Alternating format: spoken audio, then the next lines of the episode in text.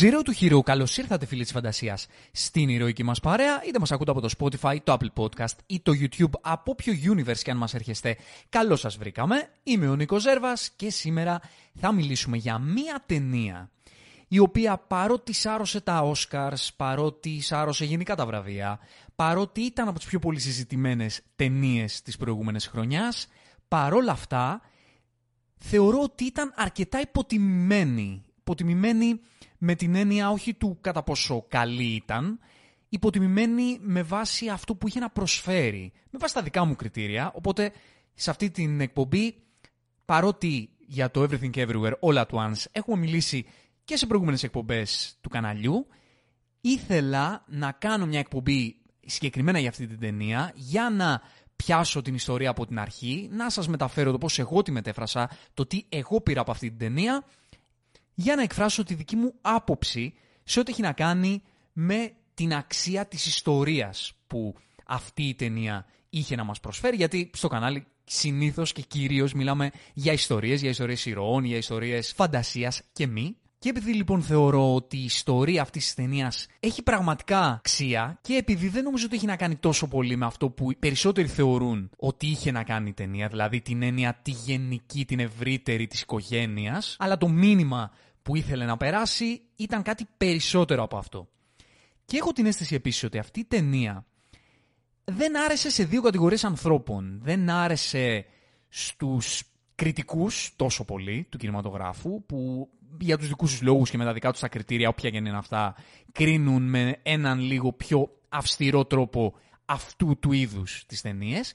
Και δεν άρεσε και στους πιο καθημερινούς θεατές που αυτή η έντονη υπερβολή λίγο τους ξένησε. Και αυτό το ακούω, δηλαδή μου φαίνεται πολύ λογικό αυτό το ξεχύλωμα, το αισθητικό ξεχύλωμα της ιστορίας όσον αφορά περισσότερο τις καταστάσεις, ότι πολλούς τους ενόχλησε και δυσκολεύτηκαν να την ακολουθήσουν, είναι πολύ λογικό, αλλά η κατηγορία των ανθρώπων που, που άρεσε περισσότερο η ταινία, που είναι, έχω την εντύπωση περισσότερο οι φίλοι της φαντασίας, περισσότερο οι geeks, περισσότερο οι άνθρωποι που βλέπουν πολύ blockbuster κινηματογράφο, θέλουν να δουν περισσότερα πράγματα από τις ταινίες φαντασίας, τις ταινίες δράσης και σε αυτή την εποχή του κινηματογράφου δεν το βλέπουν τόσο, αυτοί ήταν οι άνθρωποι που λάτρεψαν αυτή την ταινία και έχουν τους λόγους τους, γιατί για να το πιάσουμε από εκεί και πριν μπούμε στο κομμάτι της, της ιστορίας σαν ιστορία και πιάσουμε την, την ταινία από την αρχή, νομίζω ότι αυτό που είχε να προσφέρει η ταινία ήταν ακριβώς αυτό το ξεχύλωμα. Γιατί όταν ζούμε σε μια εποχή όπου ο blockbuster κινηματογράφος και ο fantasy κινηματογράφος γενικότερα είναι βαλτωμένος, είναι βαλτωμένος σε κάποια, σε κάποια κουτιά που τον κρατούν ε, λίγο σφραγισμένο και αποστηρωμένο αυτή λοιπόν η δημιουργική ελευθερία που βγάζει αυτή η ταινία, με, με τις υπερβολές της, με τις, ε, με τις γελιότητές της, και το λέω με την καλή έννοια, με όλες αυτές τις υπερβολικές καταστάσεις που κάπου λες, ρε φίλε τι βλέπω εδώ πέρα, αυτό λοιπόν για μένα είναι κέρδος, γιατί όταν είσαι σε μια κατάσταση που σε κρατάει βαλτωμένο, τότε δεν θέλεις κάτι που, που να έχει μέτρο για να σε βγάλει από αυτό. Θέλεις ένα έντονο μπαμ προς την αντίθετη κατεύθυνση για να, για να σε τραβήξει.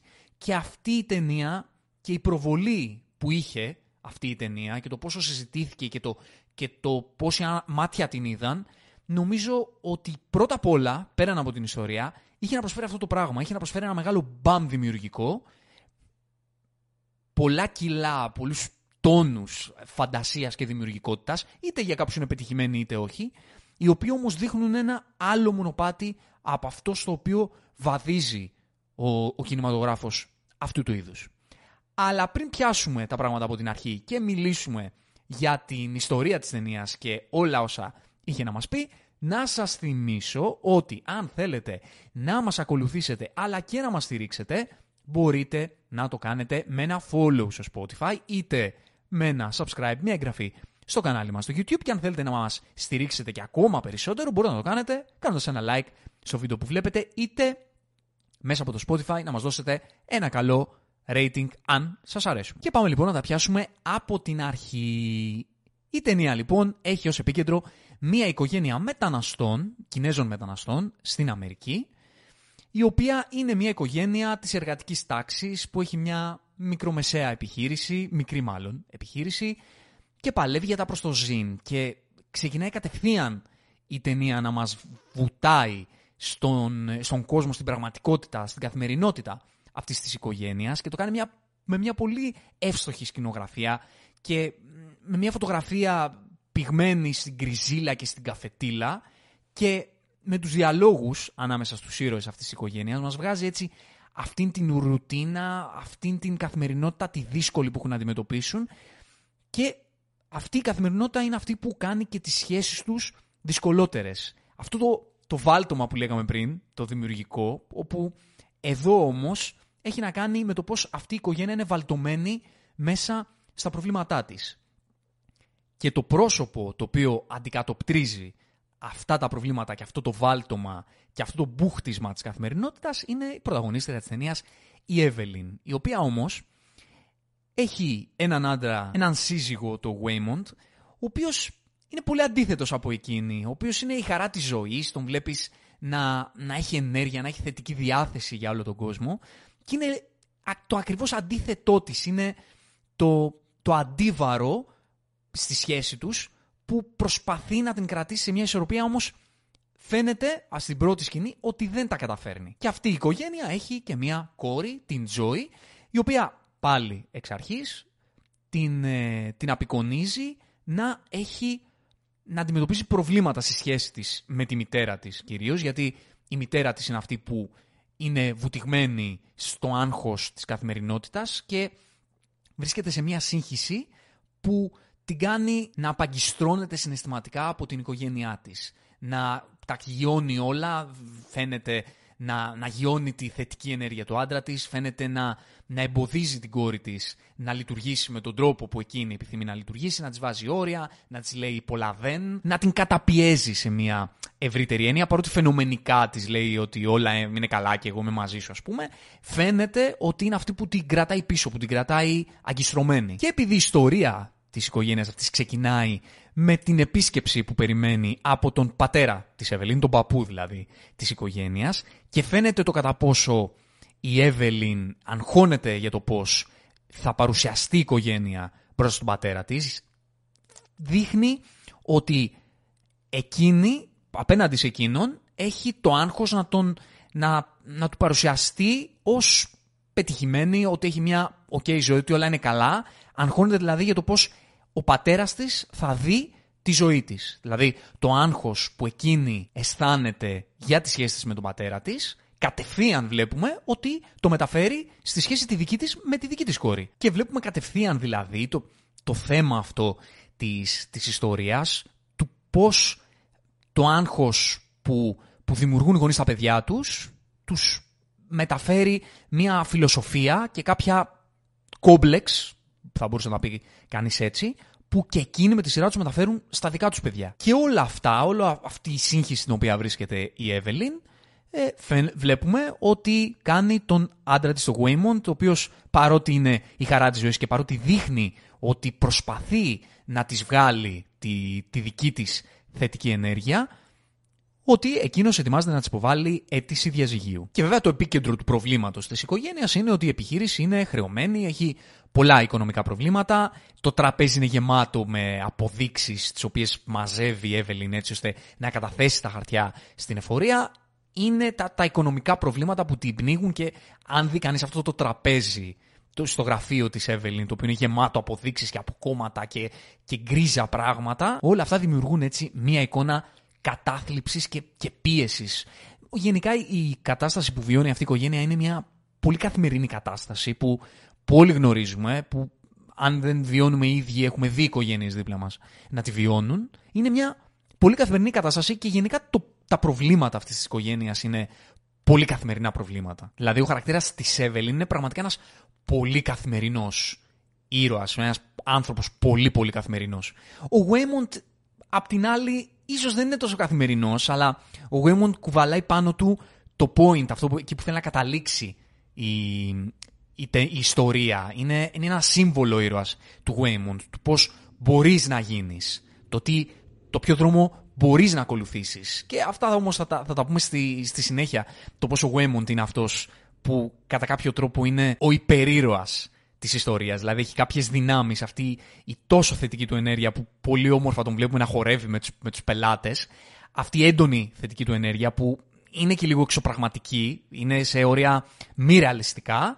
Ακριβώς αυτό είναι που του δίνει έτσι μια υπερδύναμη και το αναλύει βέβαια μετά πολύ όμορφα η, η ιστορία, όπου σώζει την παρτίδα. Και από την άλλη και η Τζόη, η κόρη της οικογένειας, είναι μια, ένας άνθρωπος πολύ καθημερινός, είναι μια έφηβη με τα προβλήματα τα δικά της, που προσπαθεί να, να βρει το δρόμο της, να προσπαθεί να, να χτίσει μια ζωή έτσι όπως η ίδια ε, τη φαντάζεται και έτσι όπως η ίδια θέλει και επιθυμεί και μπορεί η ίδια να αισθάνεται καλά σε αυτή. Και από την άλλη έχει τη, μητέρα της η οποία δεν είναι και ακριβώς σύμφωνη με τη ζωή της. Και αυτό την κάνει σχετικά δυστυχισμένη. Ξεκινάει λοιπόν η οικογένεια να επισκεφθεί την εφοριακό, την εφορία γενικότερα, όπου εκεί θα καταθέσει τα χαρτιά και εκεί ξεκινάει η ιστορία.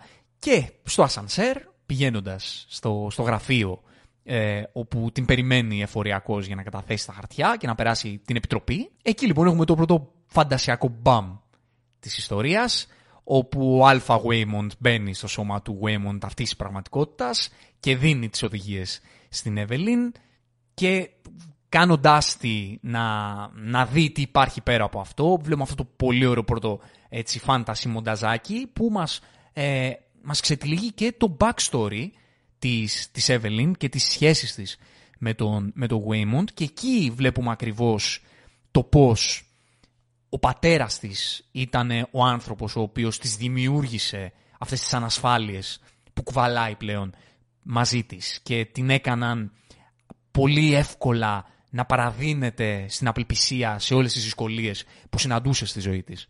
Και παρότι σε εκείνο το backstory βλέπουμε ότι υπήρχε αγάπη με το Waymond και αυτή η αγάπη ήταν ο κινητήριος μοχλός έτσι ώστε να πάρει δύναμη το ζευγάρι και να ξεκινήσει να χτίζει τη ζωή του. Ακόμα και σε αυτά τα πλάνα όμως βλέπουμε το πως η Εύελιν ήταν πάντα συγκρατημένη. Ότι δηλαδή αυτό το, το βάσανο, αυτός ο, ο πόνος που κουβάλαγε, που ερχόταν από τη σχέση της με τον πατέρα της, ήταν πάντα εκεί. Και αυτό το κάνει καταπληκτικά με την υποκριτική της η, η Μισελ Γιώ. Και πραγματικά η Μισελ Γιώ, για να το πω, δεν της έγινε καμία χάρη κατακτώντας αυτό το Όσκαρ. Έχει κάνει μια πολύ καλή υποκριτική δουλειά και στο κομικό κομμάτι είναι πολύ εύστοχη. Πραγματικά αυτή έτσι η, η αμηχανία της είναι πολύ κομική και στο δραματικό κομμάτι είναι πολύ to the point και, και πολύ σημαντικό πείθει ως μια καταπτωημένη, κουρασμένη, συγχυσμένη, βαλτωμένη νοικοκυρά. Και ειδικά όσοι γνωρίζουμε το τι ιστορία έχει πίσω της η Μισελγιό και το πώς η δική της περσόνα, η, η καλλιτεχνική είναι κάτι πολύ διαφορετικό από αυτό το πράγμα που παρουσίασε, νομίζω ότι το εκτιμάμε και ακόμα περισσότερο. Τη, τη δουλειά της δηλαδή εδώ, το ότι πώς πείθει σαν κάτι το οποίο δεν, δεν νομίζω να έχει κάνει πολλές φορές στην καριέρα της, έως και καμία φορά.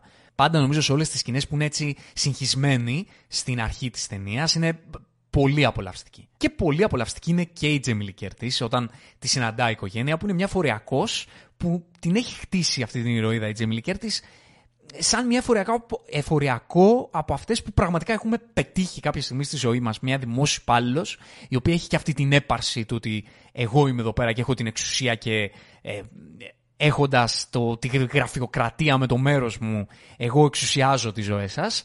Από την άλλη έχει αυτή την αδιαφορία, έχει και, και αυτό το εκνευριστικό του πέ, έχει όλο το πακετάκι και παρότι μετά μεταλλάσσεται και κάνει πολλά διαφορετικά πράγματα, νομίζω ότι το καλύτερο κομμάτι της υποκριτικής της Jamie Lee Curtis είναι στο πώς έχει χτίσει αυτή την καθημερινή εφοριακό. Και η Jamie Lee Curtis έναν ρόλο που δεν την έχουμε συνηθίσει και δεν την έχουμε δει ε, ξανά, δεν ξέρω πώς τέτοιους ρόλους μπορεί να έχει κάνει η, η Jamie Lee Curtis, αλλά πραγματικά και αυτή είναι εξαιρετική. Δεν ξέρω άμα ήταν οσκαρική ερμηνεία της, αλλά ήταν μια πολύ ωραία ερμηνεία.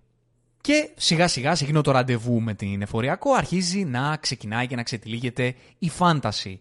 Το φάνταση κομμάτι της ιστορίας της ταινίας, όπου είναι μια κλασική φάνταση ιστορία, η εκλεκτή, η διαφορετική κόσμη, okay, το multiverse με το οποίο έχει να κάνει, μπορεί σε αυτήν την πολύ έντονα φαντασιακή εκδοχή να είναι κάτι πολύ πρόσφατο λόγω των υπερηρωικών συμπάντων. Όμως αυτό το, το κομμάτι του ενός κακού που έχει μεγάλες δυνάμεις που προέρχεται από έναν άλλο κόσμο και σε έναν τωρινό κόσμο κάποιος είναι ο εκλεκτός και προσπαθεί να αντιμετωπίσει, να εξελιχθεί και να αντιμετωπίσει αυτό το κακό, είναι ένα πρότυπο ιστορίας φαντασιακής που το έχουμε ξαναδεί και εμένα μου αρέσει πάρα πολύ το ότι ε, εδώ οι Daniels χρησιμοποιούν μία ιστορία, μία βασική φάνταση ιστορία και τη διανθίζουν με αυτόν τον πολύ περίεργο τρόπο με τον οποίο το κάνουν.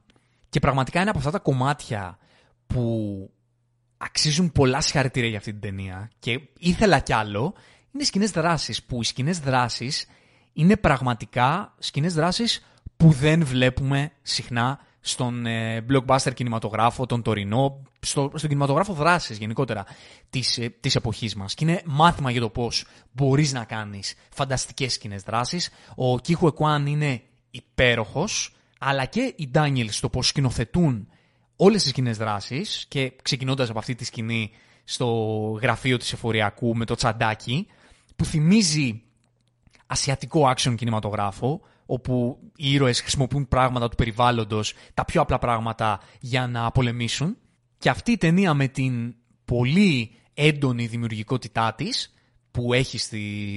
που έχει η σκηνοθεσία των Daniels αυτό το πράγμα το εκτοξεύει. Γενικά το πώς πιάνει το λουρί από το τσαντάκι ο Waymond, πώς θα του βάλει μέσα τις πέτρες, το πώς θα το τεινάξει, το πώς θα τους πιάσει με το λουρί τα χέρια.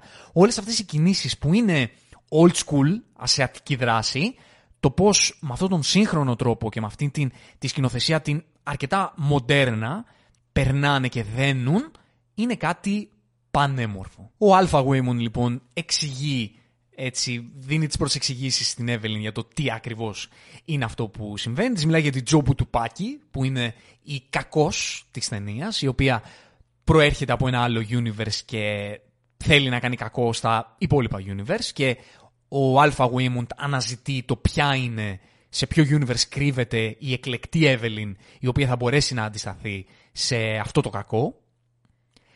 Και σκηνοθετικά το πώς σετάρεται η Τζόμπου του Πάκη είναι πάρα πολύ ωραίο, μα με έναν γελίο. Α, α, χρησιμοποιώ, ας μου επιτραπεί λέξη να χρησιμοποιήσω τη λέξη γελίο, αλλά με την καλύτερη δυνατή έννοια, με έναν αστείο, με έναν κομικό τρόπο και φάνταστο και δημιουργικό. Μ' άρεσε πολύ το TikTok που έκανε με το κεφάλι της η Joy, που αποδείχθηκε μετά ότι είναι.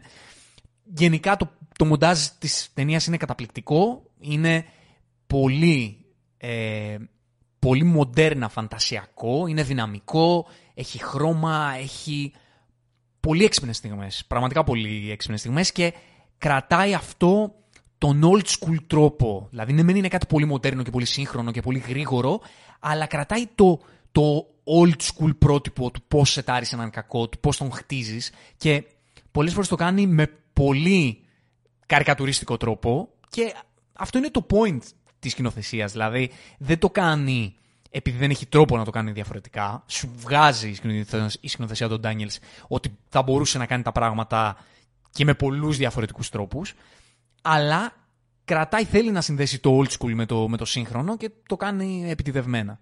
Και αυτό το τέχνασμα που αρχίζει να εντάσσει τις στιγμές υπερβολής είναι το πώς πρέπει, το, με ποιες κινήσεις οι ήρωες μπορούν να αλλάζουν σύμπαντα. Δηλαδή με μια πάρα πολύ άκυρη κίνηση όπου όπως μας εξηγεί ο Alpha Waymond έχουν, στο σύμπαν του έχουν ανακαλύψει ότι κάνοντας κάποιες πάρα πολύ άκυρες κινήσεις καταφέρνεις να συνδεθείς με ένα άλλο universe και ανάλογα με ποιο universe θέλεις να συνδεθείς πρέπει να κάνεις και την ανάλογη κίνηση. Και αυτό είναι ένα τέχνασμα που δίνει τη δυνατότητα στους Daniels να κάνουν ένα σωρό ακραία πράγματα, υπερβολικά πράγματα και να ξεχυλώσουν τη, τη δημιουργικότητα που μπορεί να έχει αυτή η ταινία. Εμένα μου αρέσει πάρα πολύ αυτό το τέχνασμα. Κατα... Καταλαβαίνω ότι κάποιες από αυτές τις κινήσεις μπορεί να μοιάζουν πολύ γελίες, αλλά πάλι χρησιμοποιώ τη λέξη γελιότητα γιατί στη συγκεκριμένη περίπτωση εγώ τη χρησιμοποιώ με την καλύτερη δυνατή έννοια. Δηλαδή, το πόσο γελία φαίνονται κάποια πράγματα το θεωρώ ε, πολύ όμορφο το ότι φαίνονται γελία. Γιατί σπάνε τα δεσμά. Δηλαδή, σου προσφέρουν μια εμπειρία που δεν είναι σοβαροφανής. Και όλα αυτά μαζί, συνδεδεμένα, δημιουργούν ένα χάος που πολλοί από αυτούς τους θεατές που δεν τους άρεσε τόσο πολύ ταινία ήταν ένα από τα πράγματα που άμα τους ρωτήσεις θα σου πούνε ότι είναι πολύ χαοτική, ήταν ένα χάος, δεν μπορούσα να το παρακολουθήσω. Αλλά αυτό το χάος είναι το point της ταινίας σαν δημιούργημα, πέραν από την ιστορία της και ό,τι έχει να πει η ιστορία της. Σαν δημιούργημα η θέση της ταινίας είναι ότι θέλει να δημιουργήσει το χάος ακριβώς για να προσφέρει ένα έργο το οποίο να είναι ακραία δημιουργικό σπάζοντας όλα τα δεσμά. Δηλαδή βλέπουμε μια τάκα ας πούμε εκεί όταν εξελίσσεται η πλοκή που που λέει η Εύελιν, αν θυμάμαι καλά, ότι όσο λιγότερο βγάζει νόημα, τόσο το καλύτερο. Δηλαδή, ακόμα και οι ίδιοι οι Daniels μέσα από το σενάριο σου πετάνε μια τάκα η οποία νομίζω ότι σπάει λίγο το τέταρτο τείχο για το κατά πόσο οι ίδιοι, πώς οι ίδιοι βλέπουν το, το δημιούργημά τους. Ότι προσπαθούν να σου δώσουν πληροφορία, προσπαθούν να σου δώσουν πολλά διαφορετικά πράγματα σε ό,τι έχει να κάνει με την αισθητική της ταινίας, που ίσα ίσα θέλουν κιόλας να μην βγάζει νόημα. Θέλουν να, είναι, να έχει έτσι αυτή την τη ξέφρενη. Ε, ε, να, έχουν αυτό, να έχει αυτό το ξέφρενο ύφος.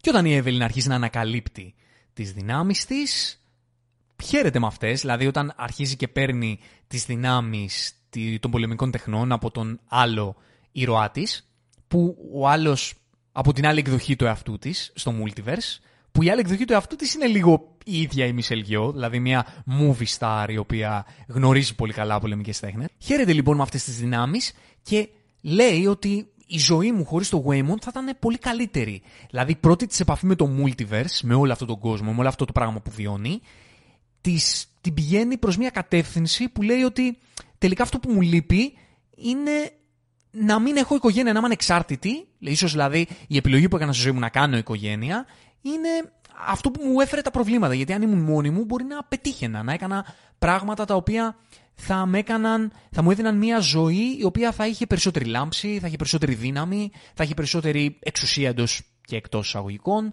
Θα μου έδινε πράγματα τα οποία τώρα τα βλέπω με ανοιχτό το στόμα, που δεν, θα, που δεν μπορώ καν να τα φανταστώ τώρα στην τωρινή εκδοχή του εαυτού μου.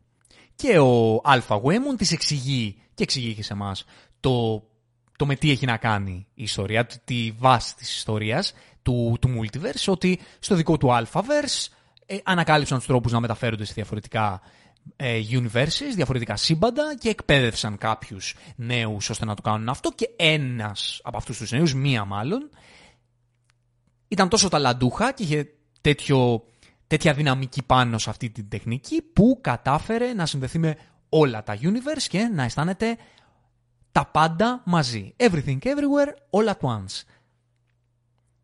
Δηλαδή της έδωσε την απόλυτη γνώση της ύπαρξης. Όλες τις πληροφορίες ταυτόχρονα μαζί που την έκαναν να δει την πραγματικότητα, την ύπαρξη μάλλον, την έκαναν να δει την ύπαρξη με, με μια πολύ συνολική ματιά. Δηλαδή, πώς εμείς οι άνθρωποι πολλές φορές έχουμε μία οπτική και με αυτή τη μία οπτική που έχουμε, με βάση τις γνώσεις και τις εμπειρίες μας, αποκτούμε μια άποψη για τη ζωή.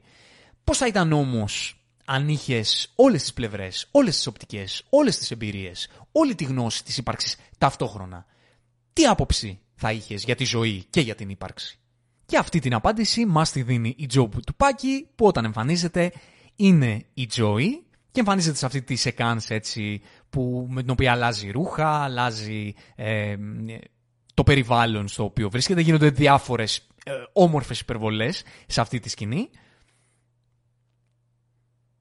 Και είναι πολύ ενδιαφέρον και πολύ εύστοχο το πώς με τον αστυνομικό στην αρχή έχει αυτό το διάλογο που του λέει ότι δεν θα μου πεις εσύ δεν, το οποίο εφάπτεται και στη σχέση της με τη μητέρα της. Δηλαδή φαίνεται ότι ο καημός ακόμα και της ίδιας της Τζο Μπουτουπάκη, που είναι η υπέρτατη εκδοχή της Τζόι, πηγάζει από τη σχέση της με την Εύελιν. Όπου η Εύελιν της λέει ότι εσύ φταίει που η κόρη μου, ξέρω εγώ, νομίζει ότι είναι γκέι. Δηλαδή η Εύελιν θεωρεί ότι η Τζο Μπουτουπάκη είναι αυτή που, ε, που πηγαίνει, που οθεί την ε, δική της Εύελιν, τη δική της Τζόι, στον κακό δρόμο σύμφωνα με εκείνη Και μου άρεσε πάρα πολύ η στιγμή που η ίδια η Joy της λέει συγγνώμη, δηλαδή είσαι δύο λεφτά και το πρόβλημά σου είναι ότι η Joy είναι γκέι, ας πούμε. Το οποίο αυτό το, το πόσο casual το λέει, ειδικά ε, μια ηρωίδα η οποία έχει όλη τη γνώση και όλες τις εμπειρίες, δείχνει το ότι θέλει να σου, πει, θέλει να σου πούν οι Daniels με, σε αυτή τη στιγμή ότι ναι ρε φίλε είναι κάτι τόσο ασήμαντο ώστε να, να το μεγαλοποιείς.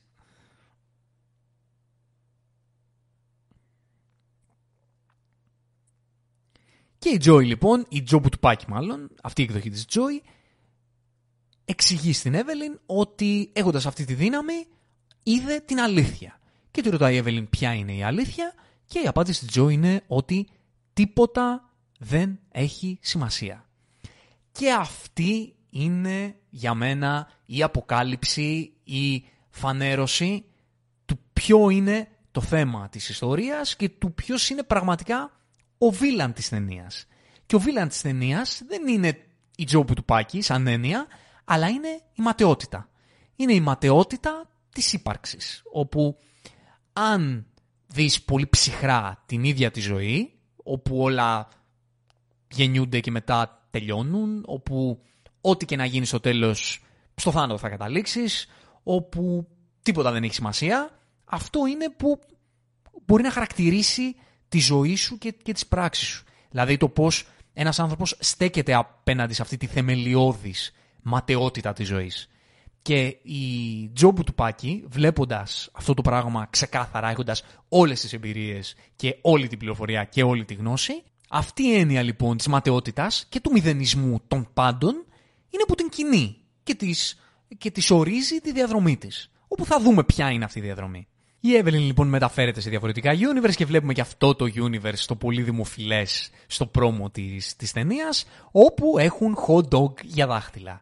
Και αυτή είναι η σκηνή που okay, είχε ήδη αρχίσει η ταινία να ξεφεύγει λίγο αισθητικά, αλλά αυτή είναι η σκηνή που πήγε σε άλλη διάσταση υπερβολή και, και για μένα εδώ οι Daniels δείχνουν ότι δεν μασάνε, δηλαδή ότι θα το πάνε όσο πιο τραβηγμένα μπορούν, θα το πάνε όσο εκεί που δεν πάει και για μένα πραγματικά μαγιά τους. Γιατί ξεκινήσανε να κάνουν ένα δημιούργημα υπερβολικό, στοχευμένα και επιτιδευμένα υπερβολικό και γελίο, επιτιδευμένα, ξαναλέω με την καλή έννοια η λέξη γελίο, και το κάνουν πραγματικά μέχρι εκεί που δεν πάει. Δεν το κάνουν και αυτό με όρια, σπάνε εντελώς τα όρια.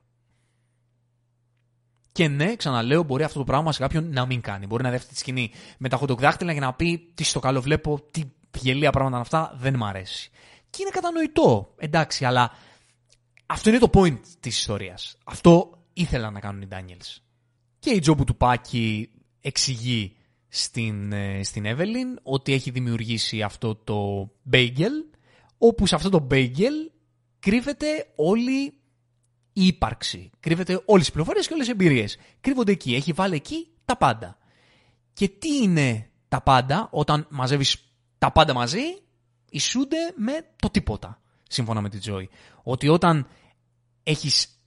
Και αυτό είναι ένα, ένα τρικ της ιστορίας έτσι ώστε να σου απεικονίσει την έννοια του μηδενισμού. Γι' αυτό και το bagel που είναι στρογγυλό, κυκλικό, είναι κάτι που απεικονίζει τον μηδενισμό το όλα μαζί ίσον τίποτα. Τίποτα δεν έχει σημασία. Και με αυτόν τον τρόπο συνδέεται και αισθητικά η, η ταινία σαν σύνολο. Δηλαδή αυτό το χάος που επικρατεί στην ταινία είναι και η απεικόνηση ε, της ύπαρξης. Δηλαδή αυτό το, το χαοτικό της, ε, της ζωής με όλες αυτές τις πληροφορίες και όλες αυτές τις καταστάσεις και για την ζωή αυτή η ματαιότητα για την ίδια την ύπαρξη είναι το δόγμα της, είναι η σημαία της.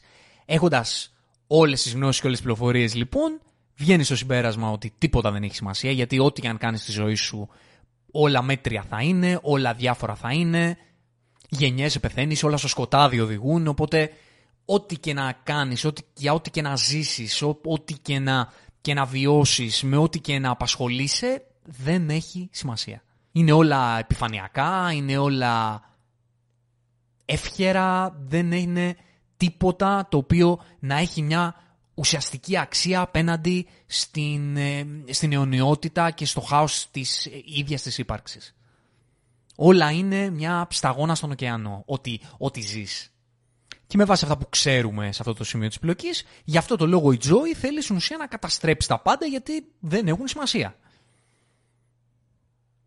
Και εκεί ξεκινάει το έντονο κομμάτι της πλοκής, όπου η Εύελιν στην ουσία ψάχνει έναν τρόπο να αντισταθείς στην Τζόμπου του Πάκη και είναι ο Waymond, ο Αλφα Waymond, ο οποίος προσπαθεί να την καθοδηγήσει και ταυτόχρονα η Εύελιν μέσα σε αυτό το κομμάτι της πλοκής εξελίσσει την ικανότητά της να μεταφέρεται σε διαφορετικά universe και ο ίδιος ο Αλφα Waymond της εξηγεί ότι είσαι η εκλεκτή γιατί ήταν, είναι η εκδοχή σου η οποία είναι η απολύτως αποτυχημένη εκδοχή.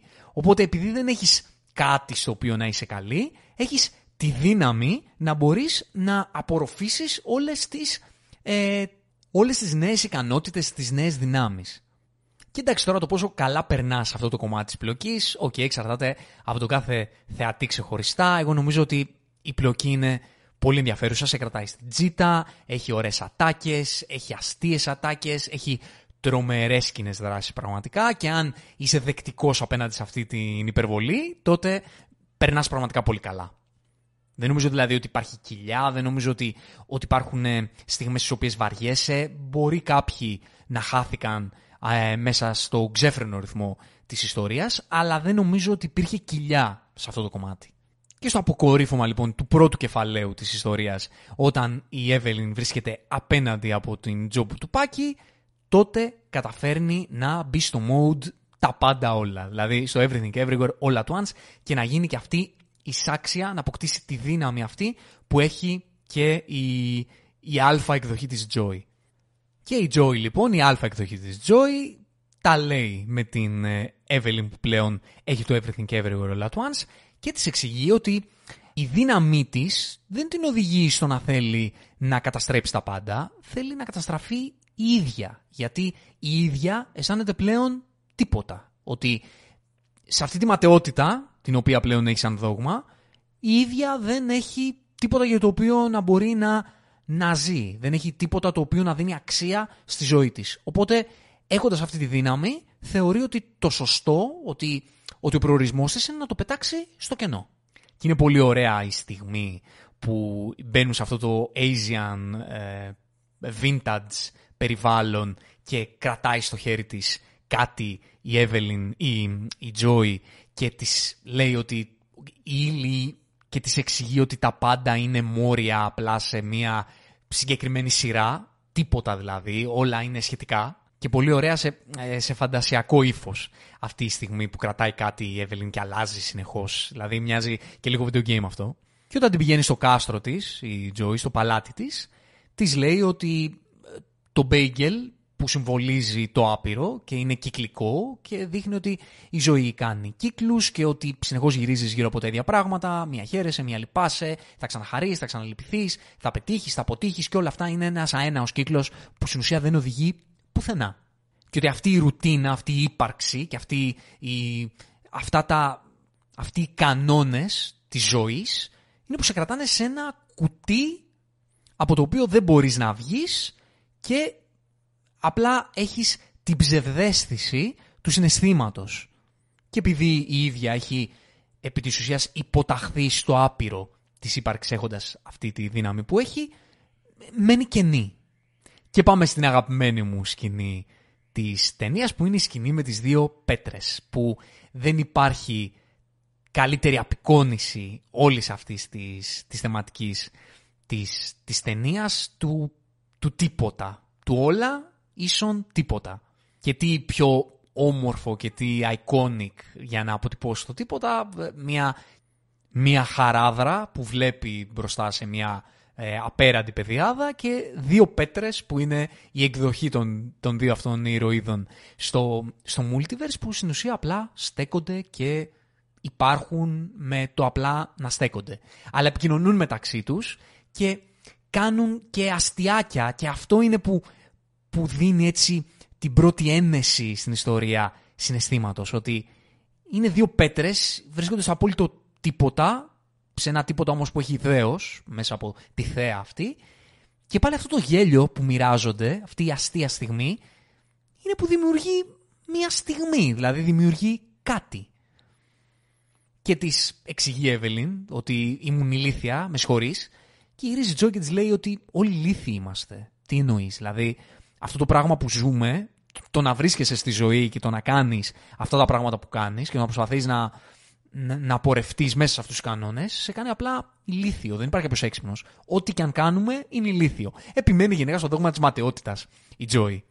Και πλησιάζουμε λοιπόν στο φινάλε, όπου η Τζόι ετοιμάζεται να κάνει τη μεγάλη κίνηση να χαθεί μέσα στο μπέικελ. Δηλαδή να υποταχθεί στη ματαιότητα και να αφήσει τη διάθεσή της για ζωή. Δηλαδή να, να παρετηθεί από αυτούς τους, τους κανόνες, να απαγκιστρωθεί από, από τη δομή της απλής ζωής, αυτού, αυτές τις συνθήκες που, που διαμορφώνουν τη, την απλή ζωή, τη ρουτίνα της ζωής, την καθημερινότητα και να χαθεί στο άπειρο αφήνοντας την οποιαδήποτε διάθεσή της να υπάρξει. Γιατί δεν έχει σημασία. Αυτή λοιπόν η κατάσταση, αυτή η αυτοκαταστροφή είναι η εξήγηση, είναι μάλλον η επιλογή της Joy στην προσπάθειά της να λυτρωθεί. Γιατί αυτό το, αυτή η άφεση είναι ο δικός της τρόπος να λυτρωθεί από τη ματαιότητα.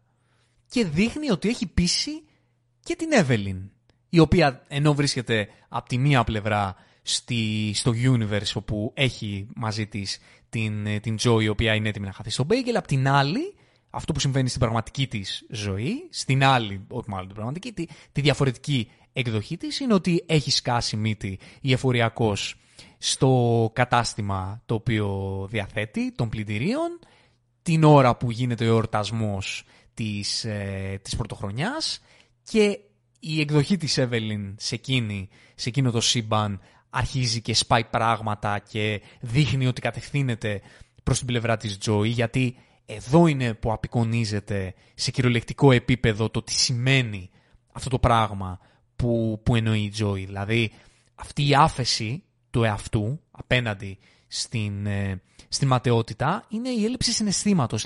Είναι δηλαδή ότι να λειτουργείς αντανακλαστικά, το να λειτουργείς χωρίς να σε νοιάζει τι συνέστημα έχει ο δίπλα σου, χωρίς να σε νοιάζει το αποτέλεσμα των πράξεων σου, γιατί τίποτα δεν έχει σημασία. Δηλαδή, γιατί να παλέψεις να διορθώσεις τα πράγματα, γιατί να παλέψεις να είσαι καλός απέναντι στους δικούς σου ανθρώπους, γιατί να παλέψεις για το οτιδήποτε, αφού στο τέλος τίποτα δεν έχει σημασία. Άρα, τι σε, τι σε νοιάζει, μη σε νοιάζει τίποτα. Χέστα όλα. Και επειδή πείθεται στην άλλη διάσταση, Εύελιν, στην ρεαλιστική της διάσταση είναι που στη σχέση της με τους ανθρώπους της και στη σχέση της με την επιχείρησή της και με, τα, ε, και με τους στόχους που έχει θέσει είναι απλά αδιάφορη και τα κάνει όλα χάλια. Και εκεί που η Εύελιν δείχνει ότι θα ακολουθήσει την, ε, τη διαδρομή της Joy ώστε να χαθεί από τη μία στο ένα universe, να χαθεί στο Bagel και αυτή και να υποταχθεί στη ματαιότητα και στην άλλη εκδοχή της, στο άλλο σύμπαν, αυτή η υποταγή την κάνει να παρατάει εντελώς τους συναισθηματικούς δεσμούς που έχει με τους ανθρώπου της, το να παρατάει την οποιαδήποτε προσπάθεια να φτιάξει τη ζωή της και να προσπαθήσει να πείσει την εφοριακό να της δώσει μια ευκαιρία. Όλα αυτά αλλάζουν γιατί έρχεται ο υπερήρωας της ιστορίας μας, ο Waymond, και τι κάνει, καταφέρει να πείσει την εφοριακό να του δώσει μια ευκαιρία. Και όταν τον ρωτάει η Εύελιν πώς το κατάφερες, ο Γουέμον απαντάει ότι απλά της μίλησα. Απλά ήμουν άνθρωπος απέναντί της. Απλά τη ζήτησα να μας δώσει μια ευκαιρία γιατί περνάμε δύσκολα. Και εκείνη το δέχτηκε. Δηλαδή, από τη μία ο Γουέμοντ είναι ο ήρωας ο οποίος με την, με την ειλικρίνειά του και με την προσπάθειά του να μην το βάλει κάτω και να επιχειρήσει να πείσει την εφοριακό και τα καταφέρνει.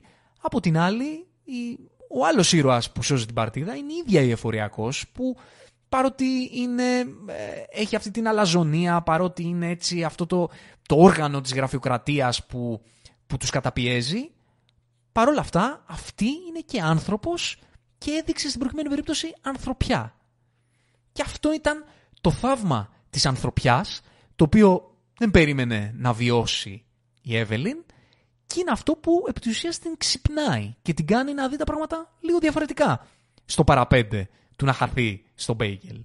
Και η χαριστική βολή που στην ουσία συμβάλλει στο να αλλάξει εντελώς το πώς η Εύελιν βλέπει τα πράγματα είναι η στιγμή όπου στο άλλο, ε, στο άλλο universe, στο άλλο σύμπαν, όπου η Εύελιν είναι η πετυχημένη movie star και ο Waymond είναι και αυτός ένας πετυχημένος επιχειρηματίας, φαντάζομαι ή κάτι τέτοιο, της λέει ότι της λέει αυτή την ατάκα που έχει γίνει meme πλέον στα social, ότι ξέρεις κάτι, είμαστε και οι δύο πετυχημένοι εδώ, αλλά σε μια άλλη ζωή θα προτιμούσα απλά να κάνω μπουγάδες και φόρους μαζί σου.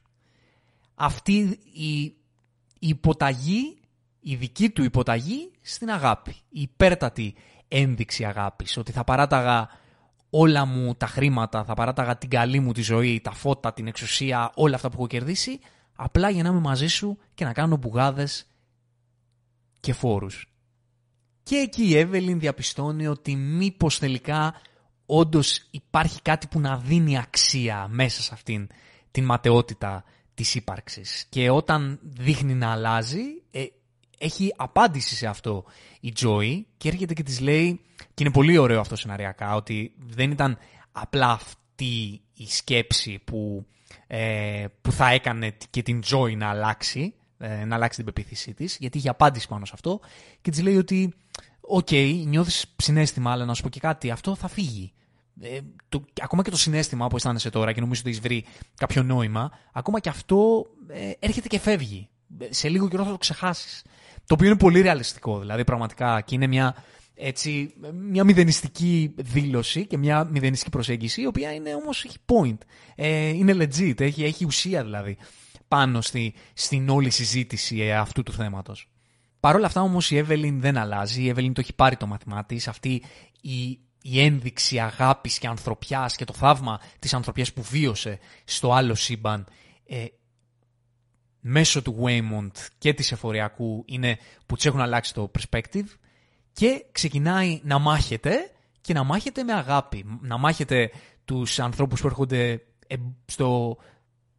έρχονται να την εμποδίσουν να φτάσει στη Τζόη η οποία προσπαθεί να χαθεί μέσα στο Μπέγγελ και τους προσφέρει πράγματα. Στον να προσφέρει ένα σκυλάκι, στον άλλον προσφέρει ξέρω εγώ, ε, ένα μασάζ, κάποιες κινήσεις πάνω του που τον κάνουν να αισθανθεί καλύτερα.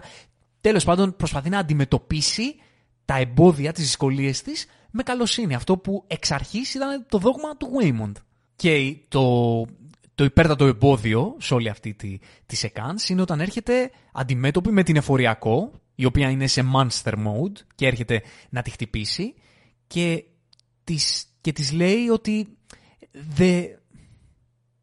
υπάρχει πάντα κάτι να αγαπήσεις. Δηλαδή, προσπαθώντας να την κάνει και αυτή να δει ότι ο δρόμος της ματαιότητας δεν είναι μονόδρομος. Μέσα σε αυτή τη ματαιότητα δεν λυτρώνεσαι μόνο από το να παρατάς τα πάντα γύρω σου, μπορεί να λυτρωθείς μέσω ενός άλλου μέσου και αυτό το μέσο είναι η αγάπη. Και έτσι έρχεται και η σύνδεση στο universe με τα hot dog ε, δάχτυλα όπου η Εύελιν είναι ζευγάρι με την, με την εφοριακό και εκεί δείχνουν να αγαπιούνται. Εκεί είναι το δείγμα ότι υπάρχει πάντα κάτι για να αγαπήσεις. Και στο κρεσέντο της μάχης, τι κάνει η Εύελιν έτσι ώστε να βάλει τη σφραγίδα ότι πλέον έχει αποκτήσει μια άλλη διαδρομή, βάζει ένα Google Eye στο κουτελό της. Αυτό το Google Eye που στην πρώτη σκηνή είχε δει να το κολλάει ο Waymond σε ένα από τα τζάμια του πλητηρίου και του φώναξε ότι no more Google Eyes. Όχι άλλες γελιότητες, όχι άλλο στυλιζάρισμα στη ζωή, όχι άλλο συνέστημα. Αυτή η θέση που είχε τότε στην αρχή της ιστορίας, η οποία ήταν ότι μην κάνετε χαζομάρες, αυτή τη χαζομάρα την πήρε και την έβαλε στο κουτελό της και το έκανε λάβαρό της, το έκανε σημαία της στο πώς πλέον μπορεί να αντικρίσεις τη ζωή. Και ερχόμαστε στην τελική μάχη, όπου είναι μια μάχη καταπληκτική, όπου η Τζόι παλεύει με την Εύελιν σε όλες αυτές τις διαφορετικές διαστάσεις, με αυτό το πολύ ωραίο γρήγορο μοντάζ που περνάνε από όλα και φτάνουν στο σημείο να είναι η μισή Εύελιν μέσα στο Μπέγγελ, να την τραβάει να βγει έξω η, η Εύελιν και η Τζόι να της λέει let me go, άσε με να φύγω, άσε με να κάνω αυτό αυτό που επιθυμώ, μην μου βάζεις, μην προσπαθείς εσύ να με εμποδίσεις να κάνω πράγματα, το οποίο έρχεται σε, ε, σε σύγκριση με την πρωτότυπη ιστορία, με τη ρεαλιστική ιστορία της οικογένειας αυτής και τις σχέσεις της μάνας με την κόρη. Και ερχόμαστε στη σκηνή όπου η Εύελιν στον ρεαλιστικό κόσμο τα έχει πλέον φτιάξει τα πράγματα, κάνει και παρεούλα με την εφοριακό, η Τζόι πάει να φύγει, είναι στο αμάξι, της λέει ότι ε, να σου πω κάτι, οκ, εσύ τα βρήκες λίγο και προσπαθείς να διορθωθείς, αλλά εγώ δεν περνάω καλά μαζί σου και όλη αυτή η σχέση που έχουμε μεταξύ μας μας κάνει κακό και τους δύο, οπότε θα σηκωθώ και θα φύγω. Και αυτή η σκηνή που έρχεται, που στέκεται παράλληλα με την φάνταση σκηνή στο Bagel, είναι που δίνει την απόλυτη ερμηνεία του ποια είναι η ιστορία αυτής της οικογένειας σε ρεαλιστικό επίπεδο και ποια είναι η ιστορία της οικογένειας στο fantasy επίπεδο. Δηλαδή η ιστορία μιας μητέρας που καταπιέζει την κόρη της, γιατί εκείνη καταπιεζόταν από τον πατέρα της, δεν την, δεν την αφήνει να ζήσει όπως εκείνη επιθυμεί, δημιουργεί συνεχώς προβλήματα σε σχέσεις τους γιατί η ζωή και τα προβλήματα της ζωής την έχουν διαλύσει συναισθηματικά, δεν έχουν κάνει να μην αισθάνεται συνέστημα, να μην δίνει συνέστημα, να μην κάνει πράγματα για να βοηθήσει και να προσφέρει στους ανθρώπους που είναι δίπλα της. Μία κόρη η οποία φτάνει σε ένα σημείο να θέλει να βγει από αυτή την οικογένεια για να μπορέσει να ζήσει όπως αυτή, ε, όπως αυτή επιθυμεί. Και να ψάχνει τη λύτρωσή της από αυτή την καταπίεση με το να κόψει τους δεσμούς με τους ανθρώπους γύρω της, να κόψει την οποιαδήποτε διάθεση έχει να συνδεθεί μαζί τους συναισθηματικά και να τους προσφέρει. Και αυτή είναι, έτσι λοιπόν διαμορφώνεται η μάχη που είχε να δώσει η ηρωίδα της Εύελιν σε αυτή την ιστορία, η οποία ήταν να κόψει το γαϊτανάκι της καταπίεσης από γενιά σε γενιά και να βγει, να ξεβαλτώσει από τα προβλήματα της ζωής, να μην, την, να μην τη βυθίσουν στην απελπισία και στη μιζέρια και να μπορέσει να, να δει το φως δίνοντας, προσφέροντας στους ανθρώπους που είναι δίπλα της και αλλάζοντας τη ζωή της με το να δει τα πράγματα διαφορετικά, με το να επιλέξει ένα άλλο μονοπάτι για το πώς να αντιμετωπίσει τα προβλήματά της. Να επιλέξει μία άλλη διαδρομή για να λυτρωθεί από τις δυσκολίες της ζωής, από τη ματαιότητα της δομής που έχει η καθημερινότητα των ανθρώπων. Και αυτό έρχεται την ίδια στιγμή απέναντι στην φάνταση ιστορία, γιατί η η Τζο Μπουτουπάκη, η αλφα εκδοχή της Τζόι, επιλέγει εκείνη τη στιγμή την, ε, τη λύτρωση μέσω της υποταγής στη ματαιότητα. Όμως η διαφορετική επιλογή που μπορεί να έχει ένας άνθρωπος για να λυτρωθεί μέσα σε αυτή τη ματαιότητα είναι η αγάπη. Γιατί τι είναι αυτό που μπορεί να δώσει αξία στη ζωή, γιατί ναι, το συνέστημα μπορεί να έρχεται και να φεύγει. Μπορεί οι καλές στιγμές να έρχονται και να φεύγουν. Μπορεί η ίδια η ζωή να έρχεται και να φεύγει. Όμως, τι είναι το μόνο πράγμα στο οποίο μπορείς να σταθείς και στο οποίο μπορείς να πατήσεις για να επιβιώσεις, αυτό είναι οι στιγμές. Αυτές οι στιγμές που έρχονται και φεύγουν, όμως πολλές φορές κρύβουν μέσα τους τη μαγεία της ζωής. Γι' αυτό στην, στο, στην απόλυτη, γι' αυτό στο τελευταίο σημείο αυτής της μάχης στην ε, ρεαλιστική πλευρά, στο ρεαλιστικό σύμπαν, η Εύελιν είναι αυτή που λέει στην κόρη της ότι ναι, OK, okay, κάνε αυτό που επιθυμείς, αφήνω να κάνεις ό,τι θέλεις, αλλά να ξέρεις ότι εγώ επιλέγω να είμαι δίπλα σου. Γιατί όπου και να, και να ε, που θα μπορούσα να είμαι αυτή τη στιγμή, εγώ είμαι εδώ και επιλέγω να είμαι μαζί σου. Και στο και παράλληλα στο Fantasy Universe, η Evelyn μέχρι τελευταία στιγμή είναι εκεί για την Joy που χάνεται μέσα στο Bagel για να της προσφέρει το χέρι της να την τραβήξει έξω από αυτό.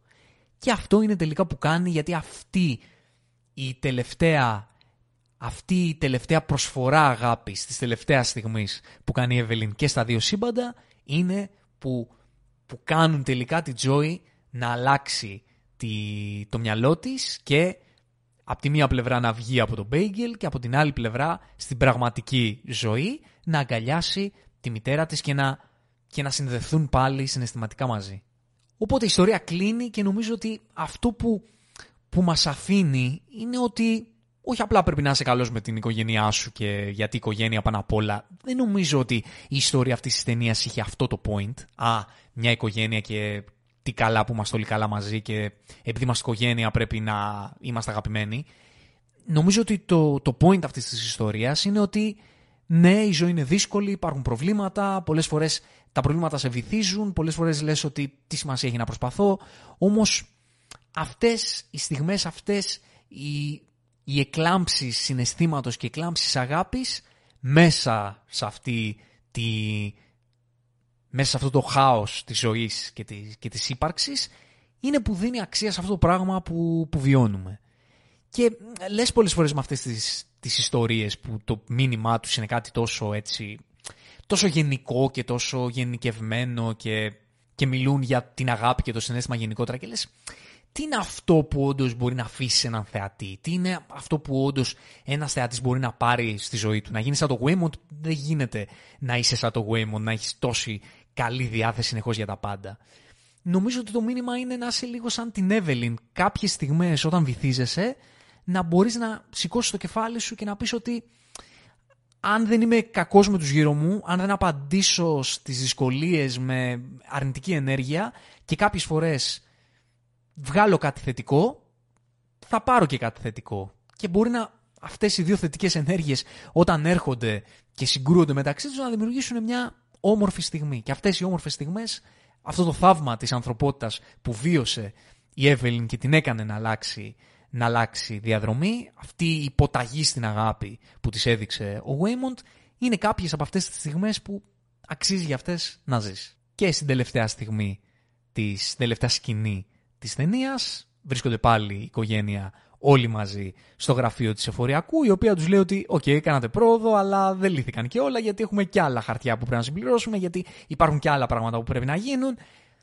Η ζωή ξαναμπαίνει σε αυτή τη ρουτίνα, δεν έφτιαξαν τα πράγματα, πάλι στη ρουτίνα ε, βρίσκεται η Εύελιν, όμως εκείνη τη στιγμή που βρίσκεται σε αυτή τη ρουτίνα, με αυτόν τον πολύ όμορφο σκηνοθετικό τρόπο και την πολύ όμορφη έκφραση υποκριτικά της Μισελ Γιώ, σου δείχνει ότι η ηρωίδα της Εύελιν αυτό το πράγμα που βιώνει, αυτή τη ρουτίνα, αυτές τις δυσκολίες, τις εκτιμάει. Και αυτό είναι το Everything Everywhere All at Once, μια ιστορία η οποία στο τέλος της ημέρας μέσα από όλα αυτά το, το, το μήνυμα που μας περνάει είναι ότι σε αυτή τη ζωή για να επιβιώσουμε, όσο και αν φαίνεται δύσκολο, όσο και αν φαίνεται περίεργο, όσο και αν φαίνεται μη αποτελεσματικό, ένας από τους τρόπους, καλύτερος τρόπος για να λυτρώσουν την ψυχή σου, είναι να γίνεις λίγο καλύτερος με τους δίπλα σου. From zero to hero, just like that.